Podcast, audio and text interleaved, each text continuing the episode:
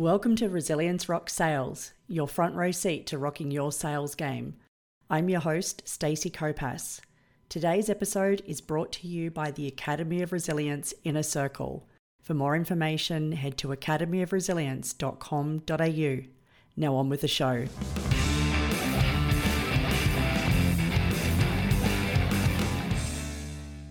Hello and welcome to another episode of Resilience Rocks Sales.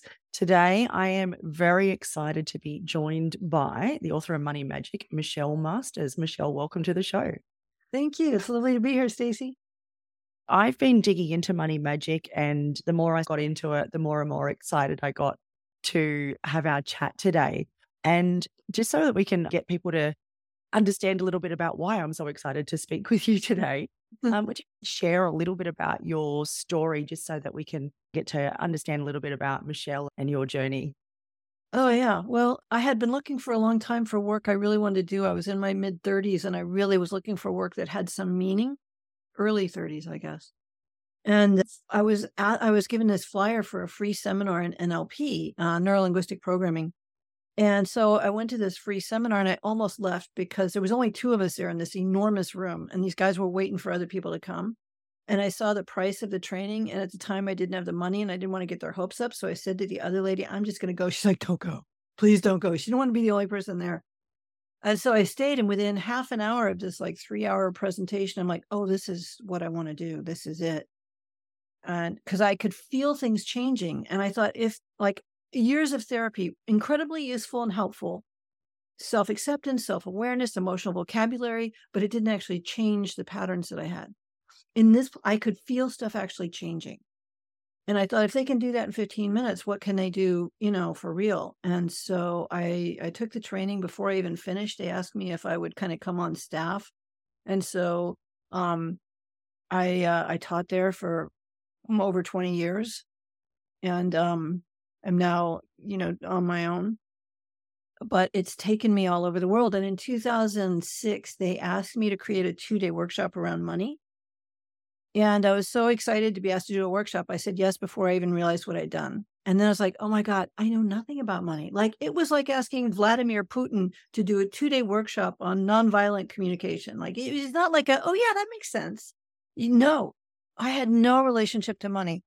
And so I thought I better learn fast. And I realized, oh, there's no way I could learn enough about money to be useful. So I thought, let me just do what I do well, which is I took the, the change stuff, which is what I did with people all the time, what I taught, and I applied it all, these change techniques, to mo- the context of money and took people through a series of changes over two days and then sent them off to see what happened. And it went better than I could have ever imagined. It's taken me all over the world at this point. So, um, and, then in 2008, I took a matrix energetics workshop with Richard Bartlett and Melissa Joy, which is a quantum way of working.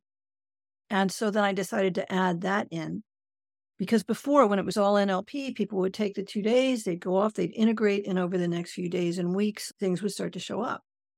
When I added in the quantum tools, because quantum is no space, no time, um, people started getting changes before the workshop like they would register and all of a sudden get a huge raise huge bonus new job etc like every time i do the workshop i ask how many of you have made unexpected money since you signed up? And it's usually uh, between a third and a half of the class.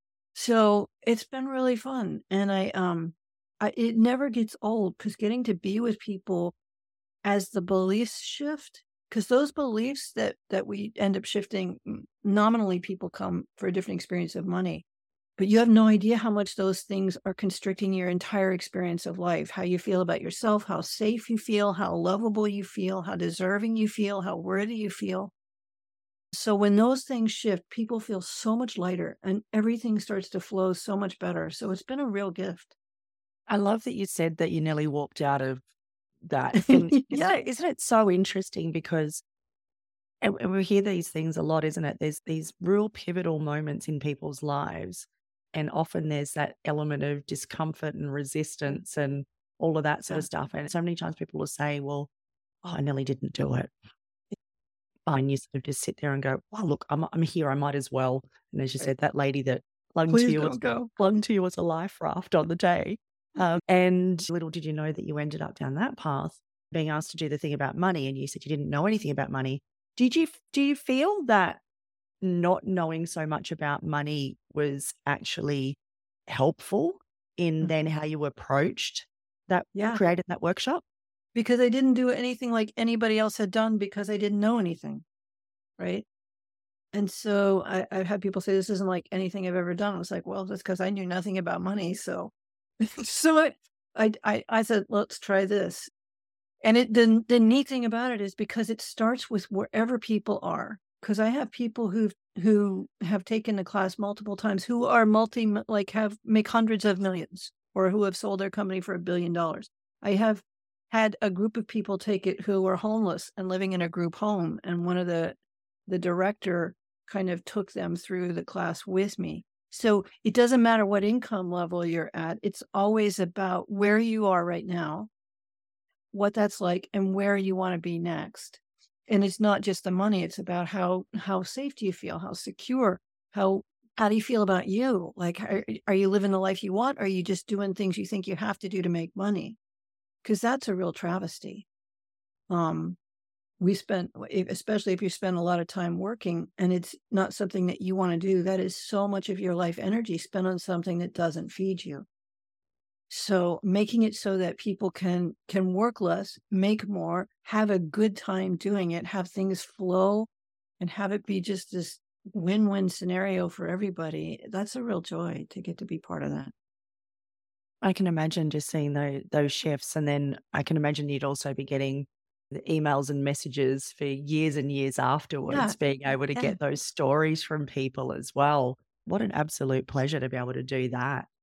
Yeah.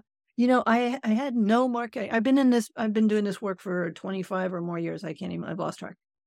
Um, but um, up until last year, I had no help with marketing. I did know marketing, and yet, like because I did the the belief work, like this took me all over. It's it's like I had a thriving business with no marketing and and really poor salesmanship. I got to say, I had terrible salesmanship. I would almost discourage people from coming. But because I cleared up so many of the beliefs around money and how this works, it didn't matter that I was poor at sales. It still it just people just found me. Right? Despite my best efforts to discourage them, they still came. And as you said, clearing some of those beliefs around that and, and selling. Um, and obviously, the audience that we're talking to today are people that are in sales. Mm-hmm. What sort of advice would you have for people, particularly people that are coming into sales? Because it'd be nice to be able to start their journey in sales with getting rid of some of these patterns that are holding them back.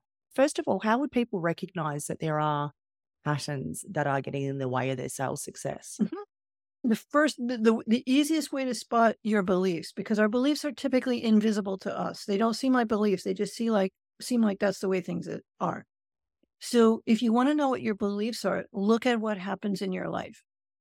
Do you have to work hard for money? If so you have beliefs that you have to work hard for money. Do you have to chase sales? If so you have beliefs that you have to chase sales. You have to do things right? Which is eh, the single most thing I hear from people after my trainings is their income double, triple, quadruple, whatever it did. They say, but I didn't, I wasn't doing anything differently. Like they'll often say, these people found me because the beliefs had shifted. And so if you have a hard time asking people for money, usually this comes back to uh, feelings of self worth or questions about our own worth, our own enoughness. And we outsource those to other people. Like we either recruit people who will confirm our in, insecurity about ourselves, or we train them to be not sure about us the way that we're not sure about us.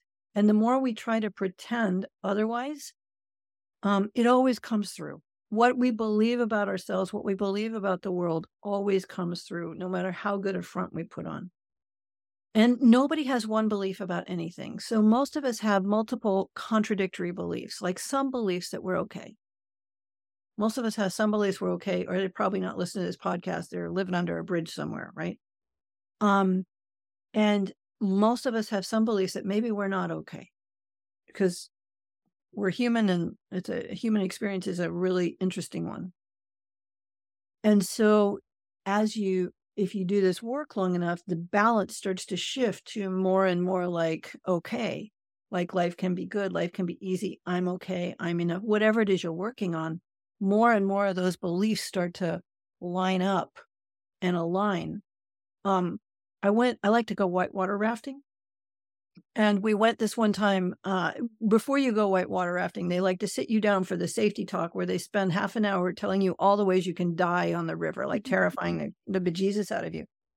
So um, this one time they started telling stories, and they told this one story about this day they had a couple of different groups, and in one group was a raft full of really big athletic guys, and another group was a group of nine-year-old Cub Scouts, Boy Scouts. And at some point, those two boats decided to have a race. And guess who won? The Cub Scouts. The Cub Scouts, because the, the guys were all trying to prove how strong they were, but they were not rowing together. Whereas the Cub Scouts rowed together. And that made such a difference. And so when our beliefs, our beliefs don't have, we don't have to have big, strong, powerful beliefs. We have to have beliefs that are all kind of rowing together. And then things just work so beautifully right? And so some of the major things that often stop people in sales are their their doubts about themselves, their beliefs that you got to hustle, that there's a limited number out there. Like this is actually not true. You don't have to compete or fight for sales, actually. And it's not a numbers game. You don't have to talk to 100 people. You only have to talk to the 10 people that actually need what you want. Like if that's the number of sales you need, um, and so when your when your beliefs line up, those people start to find you, right? Because you're a good match with them. And because you're not believing anymore that, oh, you've got to, if I want this, I've got to do this. It's funny, the first time we came out to Australia, um, I forget when it was, it was sometime in the 2000, maybe 2010 or something. And uh, it, for me that was uh, I, I had only been doing the money magic a couple years and um and that was a big expense to fl- for me and my partner to go for the amount of time we were going to lose our normal work flying there staying there teaching there all that. I figured out how much it was and i started to panic. And then i remembered what i do. And i thought okay what would i like to make in profit and I think at the time it was I wanted to make 25,000 US, which at the time seemed like a lot of money to me. I mean, it was half of what I made from the the company I was training with for the entire year. So it seemed like a big number, but that's what I decided on. Like I said, it was a while back. Um, and then I forgot about it. I did not think, okay, how many people do I have to have in the seats? What are my expenses? What are the, you know, what kind of profit do I have to like I did none of that. I forgot about it. When I got back, and I went through and I tallied everything up and all the expenses and all. It was like twenty five thousand and one hundred dollars in profit. like, yeah, yeah, yeah. And I've had that happen since then in other ways, of other goals that I set. I have no idea how they happen, and then there they are. So, with that, how do you resist the urge to then, I guess, for most people that are listening, and even like personally, it's putting that, having that intention, that clarity, going, this is what I want. But how do you then let go of the, I need to do all of these things and I need to have a plan and I need to work mm-hmm. the plan? How do you recommend that people reconcile that that sort of pull between the two of those things? Well, you got to address the beliefs that are driving those. And the beliefs are usually you have to work hard, um, that you only deserve it if you've put in the sweat, right? Not true, by the way. If you if working hard made you money, like high school teachers and janitors and nurses would be the 1% of the world, right? Those people work so hard. So it's not true. And there are people making a bunch of money who don't work that hard. There are people who plan and have all these practices in place and still never make any money. And then there are people like me who apparently have no no plans or practices and still manage to to make money. So it's it's clearing up the beliefs that are in the way. And the more you clear up those beliefs, and one of the things I'm I like, I'm running an online money magic class right now. And one of the things that I notice is is over and over again, people will confuse what they actually want with what they have think they have to do to get it. So I'll often say to somebody, "What do you want?" They'll say, "Well, I want um I want six clients a week, you know, at this rate, blah, blah, blah. And that's not actually what they want. What they want is a certain amount of income. And so they've come up with this whole process, right, that they think they need to do.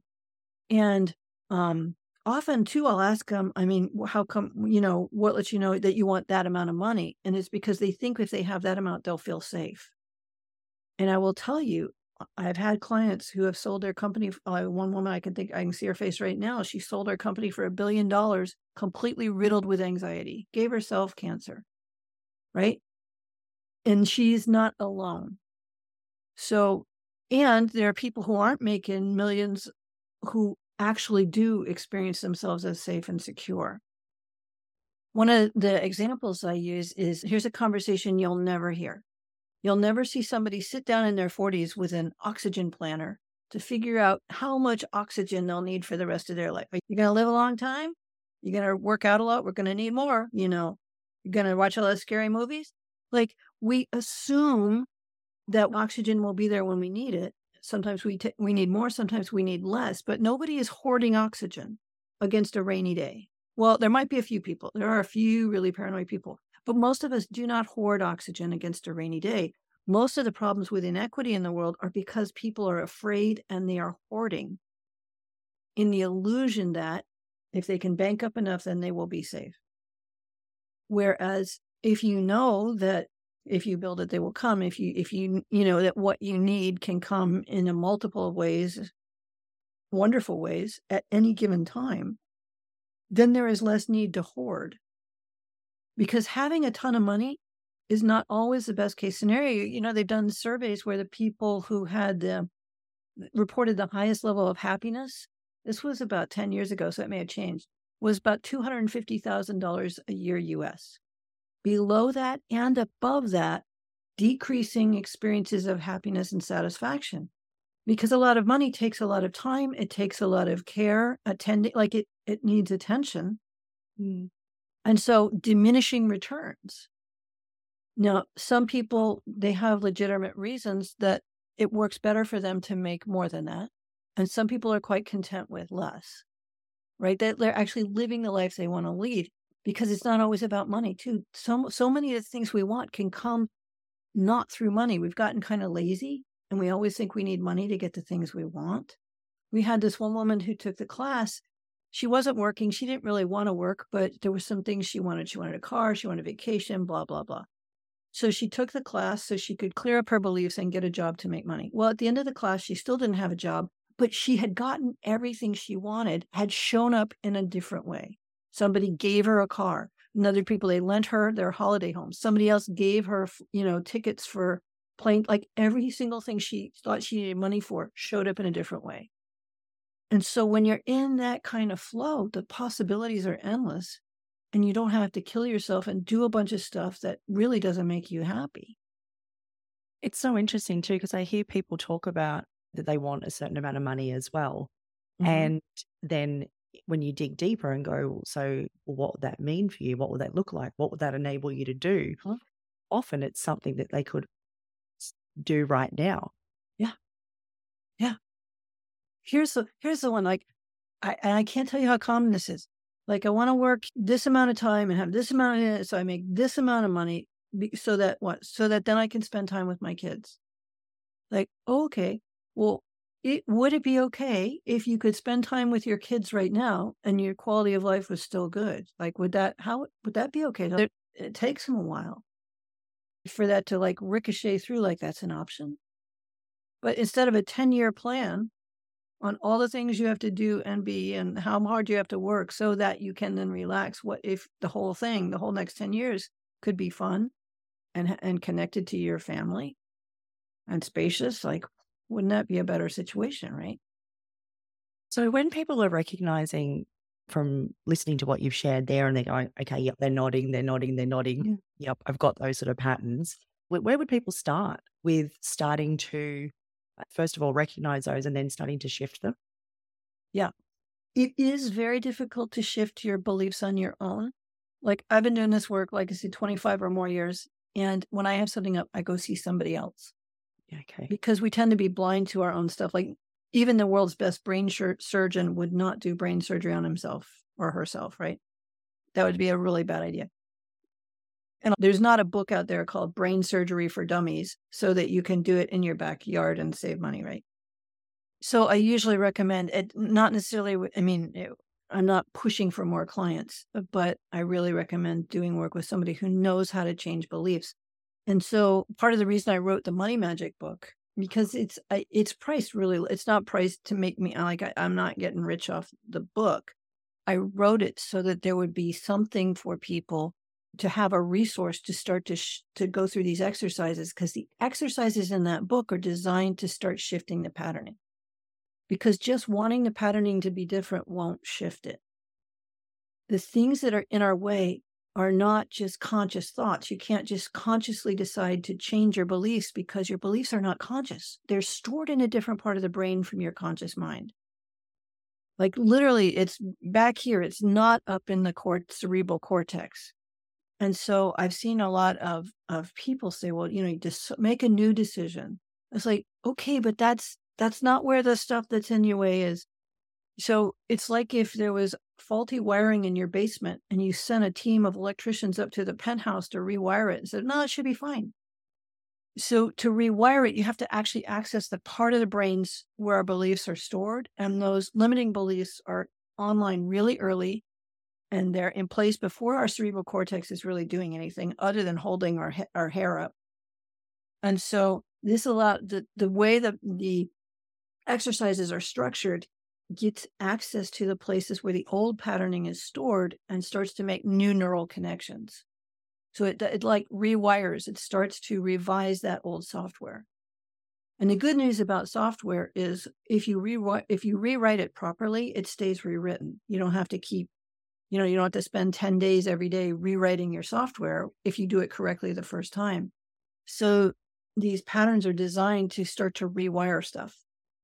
So a lot of times people at the end of the uh, if we're doing the two day workshop they'll say okay they used to say now what do we do? Like they were expecting me to give them a list of follow-up items and i'd say go home you know? We're done. Go home integrate see what happens.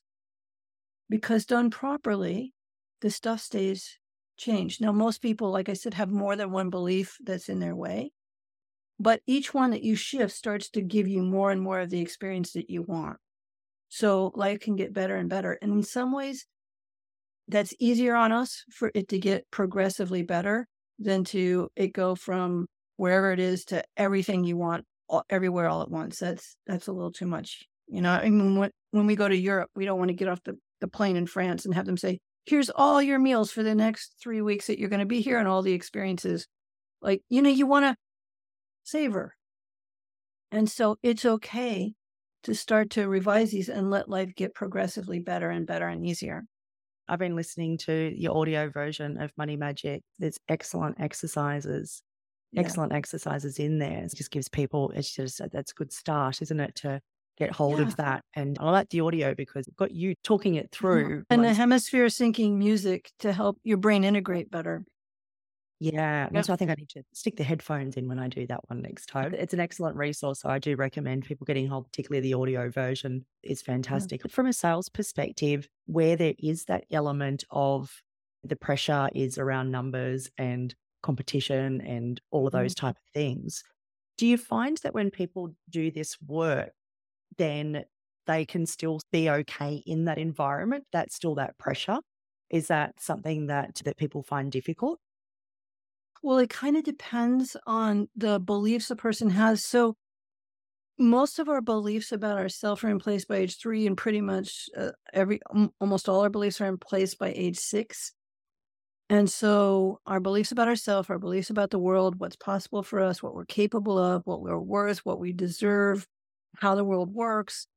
Um, those are pretty much set by the time we're six. And so what we do then is we go out and we tend to um, recreate, uh, we tend to recruit people that match our belief system as our intimate partners and the people that we work with.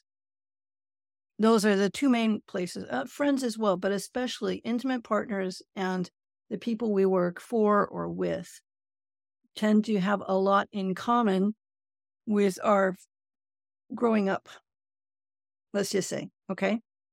And so if our growing up was difficult, if we if we grew up with folks who are in a lot of pain or stuck, the odds are high that we may choose people either to live with or work with or work for who are similarly unhappy or stuck.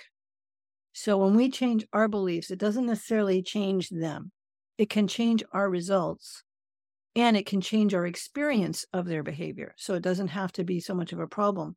But there, those people um, will probably still continue to be who they are. Sometimes it doesn't bother us, it becomes a non issue. Or sometimes what happens is we find places that are a better match then for what we know now about ourselves and the world. Kind of upgrade. That's interesting because I've definitely heard it that you do end up, I guess, with intimate relationships. And I know personally, having been married and divorced, and you then when you go yeah. back and you look at it and you go, oh my gosh, it was just like I basically repeated my parents' relationship. Yeah. And and then once you got that recognition, but I hadn't heard it I hadn't heard it mentioned in the context of who you work with and for. Mm-hmm. And so that's really interesting. I know I'm going to be going back going, gosh, what was that? that's super interesting as far as that goes. And so, and as you were talking about that, I'm thinking, oh, I'm wondering if people that then start to do this work do end up then changing where they work and what they do in the process as well. So, as the beliefs are changing, then the world around is going to change to reflect those beliefs, isn't it? Yes. Yes. I've had it work both ways. I've had it where they decide to leave um, or they get fired and it turns out to be the best thing ever. Or I've also had this happen where all of a sudden somebody's, you know, crabby ass boss gets shifted around and they get a new boss who's much better. Like after they change their beliefs, suddenly there's a reshuffle and they get somebody that's much more aligned with who they are now. More often it's the former, but I have people have that experience too. Yeah, these things work in mysterious ways, don't they? Yes. Yes. And, and, and I love that too because it, it is about the external environment is a reflection, isn't it? Because you of, of the beliefs and how you see and the, the the world being a mirror, yeah. and that's so interesting. So changing what's going out into the world, isn't it, and how you're seeing it. And I also think you mentioned earlier that you know it's only been in the last year that you personally have decided to you know get some help in your mm-hmm. business, sales mm-hmm. and marketing. So what was it that prompted reaching out for that yourself? Yeah. Well, I was very comfortable, but I think COVID was such an interesting thing in that it gave everybody a timeout. Mm. I got I got COVID uh, before it was a, before it was fashionable. I got COVID in uh, I think we we might have picked it up in Melbourne, but it hit me in Sydney in 2019. I was teaching, so it was June or July. Yeah, so before it was popular, but uh, I'd never had the flu and I got it and I fainted while I was teaching because I didn't eat because I didn't feel right. But I had a fever and I hadn't had a fever in like 20 years. And I only get a fever when I need an identity update. And I was due. And so, um, so I was sick for about a day and a half and then it was done. My partner was sick for about two and then done. Um, got what I needed all done. But in the in the year or so after and especially with kind of the everything kind of stopping all the previous momentum stopping for a while this major expansion happened for me on the inside like who i who i who i experienced myself to be is so vastly different. It was only 4 years ago. So vastly different. It was vastly different within a year and it's continued on that. And so as a result of that like i've only got so many years on the planet and it is it's okay i'm fine with that but it's there's things that I want to have in place before I go. There's ways that I want to leave. I want this work to spread. And I want there's a whole lot of structures I want to put in place so that more and more people have more and more access to revising that stuff and living the life they want. And so it became clear like, okay, it's time to spread this a little further. And I basically said to the, this is how it works for me now. Because when you get really clear, clarity is a big deal. But I basically said to the universe, I said, okay, I'm ready. Um, I need some help with marketing. Within 24 hours, Phil of Phil Hensler of Follow Your Passion sent me a direct message on Facebook saying, hey, guess what? We're doing this thing. I'd love to, you know, this this marketing company. I'd love to talk to you. And I thought, Phil, okay, knows my work, has experienced my work. I trust Phil. That's a good match because most of my problems with marketing, I didn't like a lot of a lot of it would appeal to fear, like mm. scarcity, fear of missing out. Oh, it's going to call, you know, there was a lot of it was emotionally manipulative and fear based, and that's not my work. So I was clear it had to be like joy and inspiration based. Like, I'm not going to scare anybody into taking the workshop. That's counterproductive. And so we had a conversation and it was like all good. So that's how, but that's how it, these days, because I've cleared up a lot of this stuff, when I get clear there's something I want and I actually want it, it usually shows up with, between one to seven days. Somebody will call me, email me, mm, direct message me, and there we are. I don't have to send out lots of calls like, who do you know? That's so much work. I love that. And it sounds so effortless. And a lot of people are going, I want that. I want that. And I'm, I'm glad that you put that out to the universe because it was because that you ended mm. up hearing from Phil that Phil introduced us. So yeah. I, I like all of these when you when you see just that clarity and that intention, and I guess and then surrendered as well. And then it's amazing then those little little ripple effects that then come from some of those things when you look back on them as well, which is incredibly powerful. And and uh, I understand where the word surrender comes from. In a certain es- essence, it's true, but it doesn't feel like surrender because at this point, I have so much evidence that it's not like okay, I have to let this go. It's like oh no, it's not my. That's not my work. That's not my. That's not my work to find those people. My work. Your work is to steer, not to paddle. Truly, right? This is what I've been, um, the metaphor I've been using lately. Your work is really steer. What do you want your life to be like? How do you want to feel? What do you want to do? It's that more than the paddling to get yourself there. My gosh, that's a writer genre, isn't it? Definitely a writer genre. I think that might be up there for the title of this episode. I think I've not heard it described as that way before either about steering, not paddling. And that just sounds fantastic. And I think even just, as you said, the clarity about what you want. From mm-hmm. what I've seen, and even just personally, I think that's one of the hardest questions to answer, isn't it? No, yeah, because you know why? Because the first off, our beliefs about needing and wanting, there's two periods when they're getting formed. There's two windows when the beliefs get formed in windows, time windows. And so the first time window is between two to six months. And the second time window is between 18 months and three years old, also called the terrible twos. Because it's when kids are discovering they have their own needs and wants separate from their parents. They kind of give their parents the finger, and it's all about them for a while. There's one more period where that happens, and that's adolescence, where they go through again. It's all about them and what they want, right? These are programmed in. They're not character flaws. They're not bad kids. It's like they are designed to start to notice their own needs and wants and advocate for them instead of operating as an extension of their parents. So it's incredibly important, but it causes all kinds of ripples when it happens, especially if the parents are stressed or overwhelmed. When their kid starts, you know, no, no, mine, and wanting, sometimes it doesn't go well. And if a kid, either a parent has uh, an intense response or parents are overwhelmed either be, not just from the wanting, but typically from their lives in general, the kid will start to notice, ooh, this may not be okay. And they start to dial that back. And like you ask most people, uh, um, what's the definition of being good for a kid? And almost nobody will say, why? They clearly state what they want.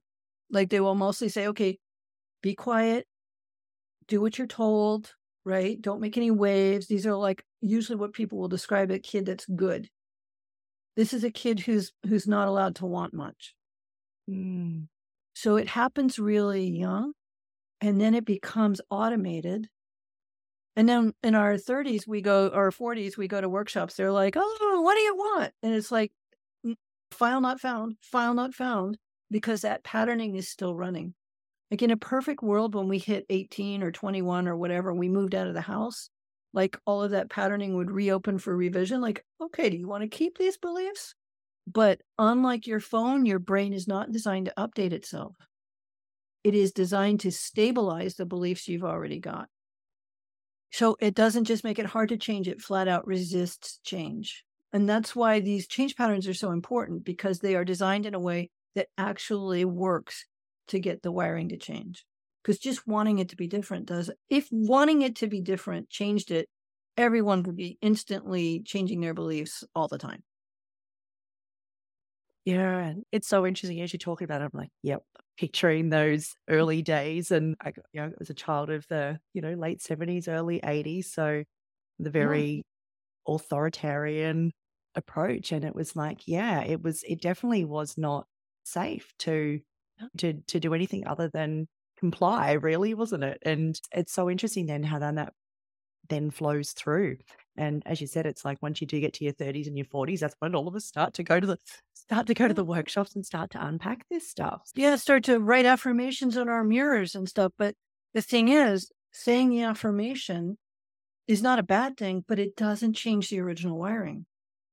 If it did, like affirmations, all we would have to do is put the affirmations we want in the mirror and everything would change. But it, it, doesn't, right?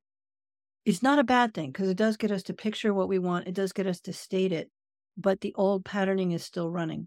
And so when you get the old patterning out of the way, when it's not running interference against what you want, then getting clear about what you want, you pretty much only have to, to decide that once. You don't have to rehearse it, right?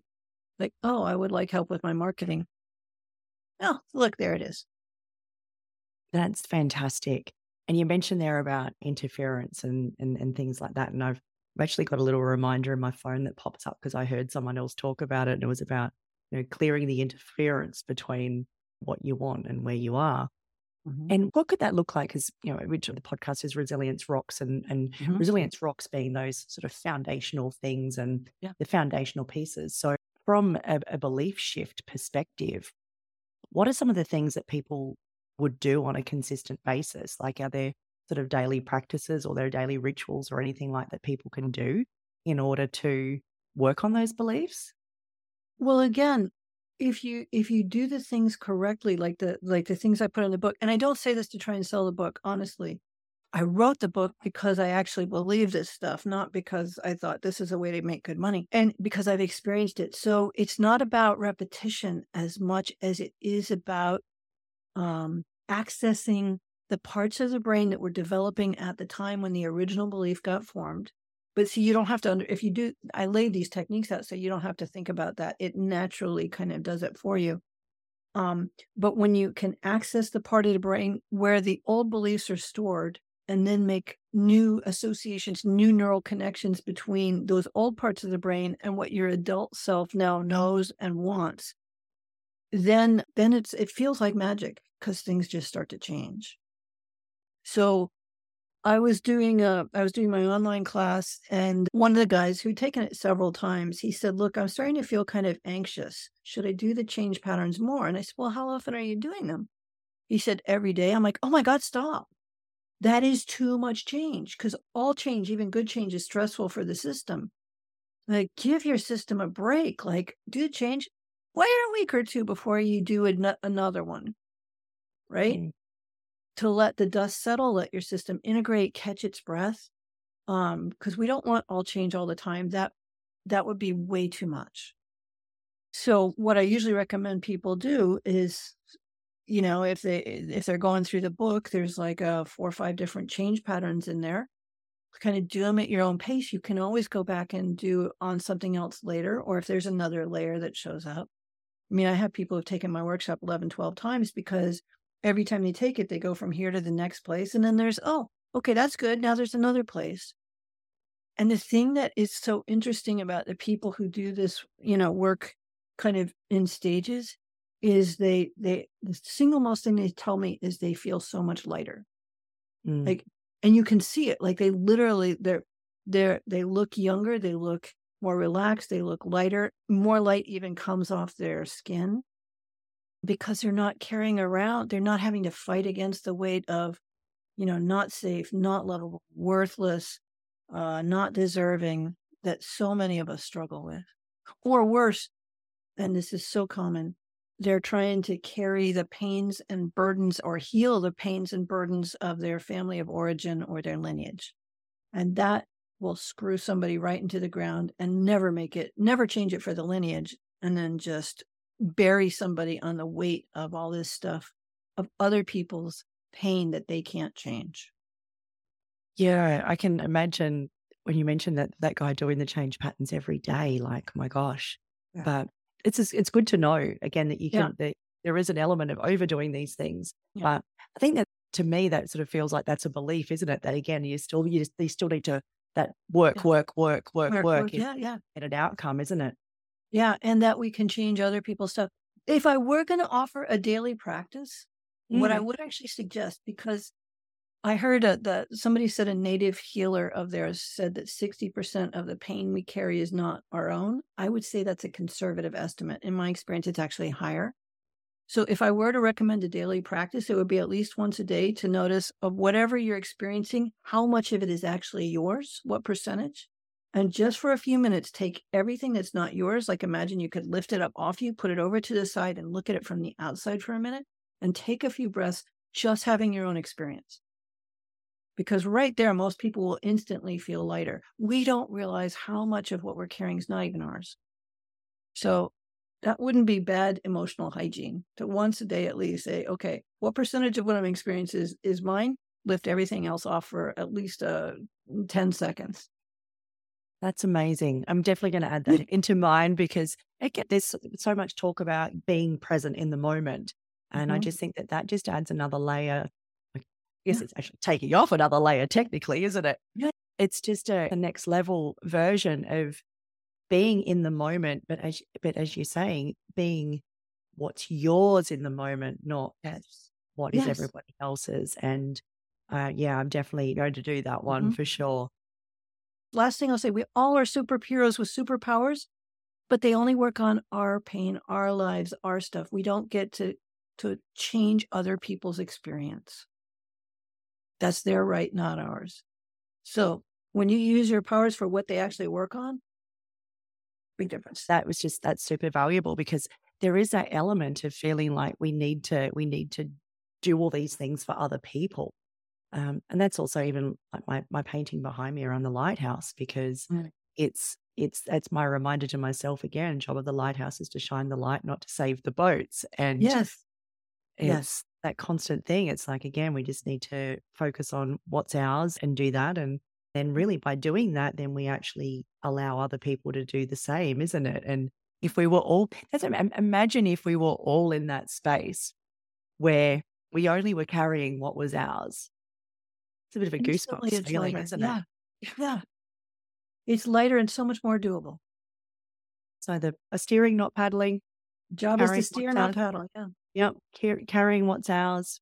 This has just been such a valuable conversation. I'm so grateful for you know your, your time and your wisdom and your experience and being able to articulate these things in in ways that it just really it re- resonates and connects and, and is going to leave a lasting impression as well.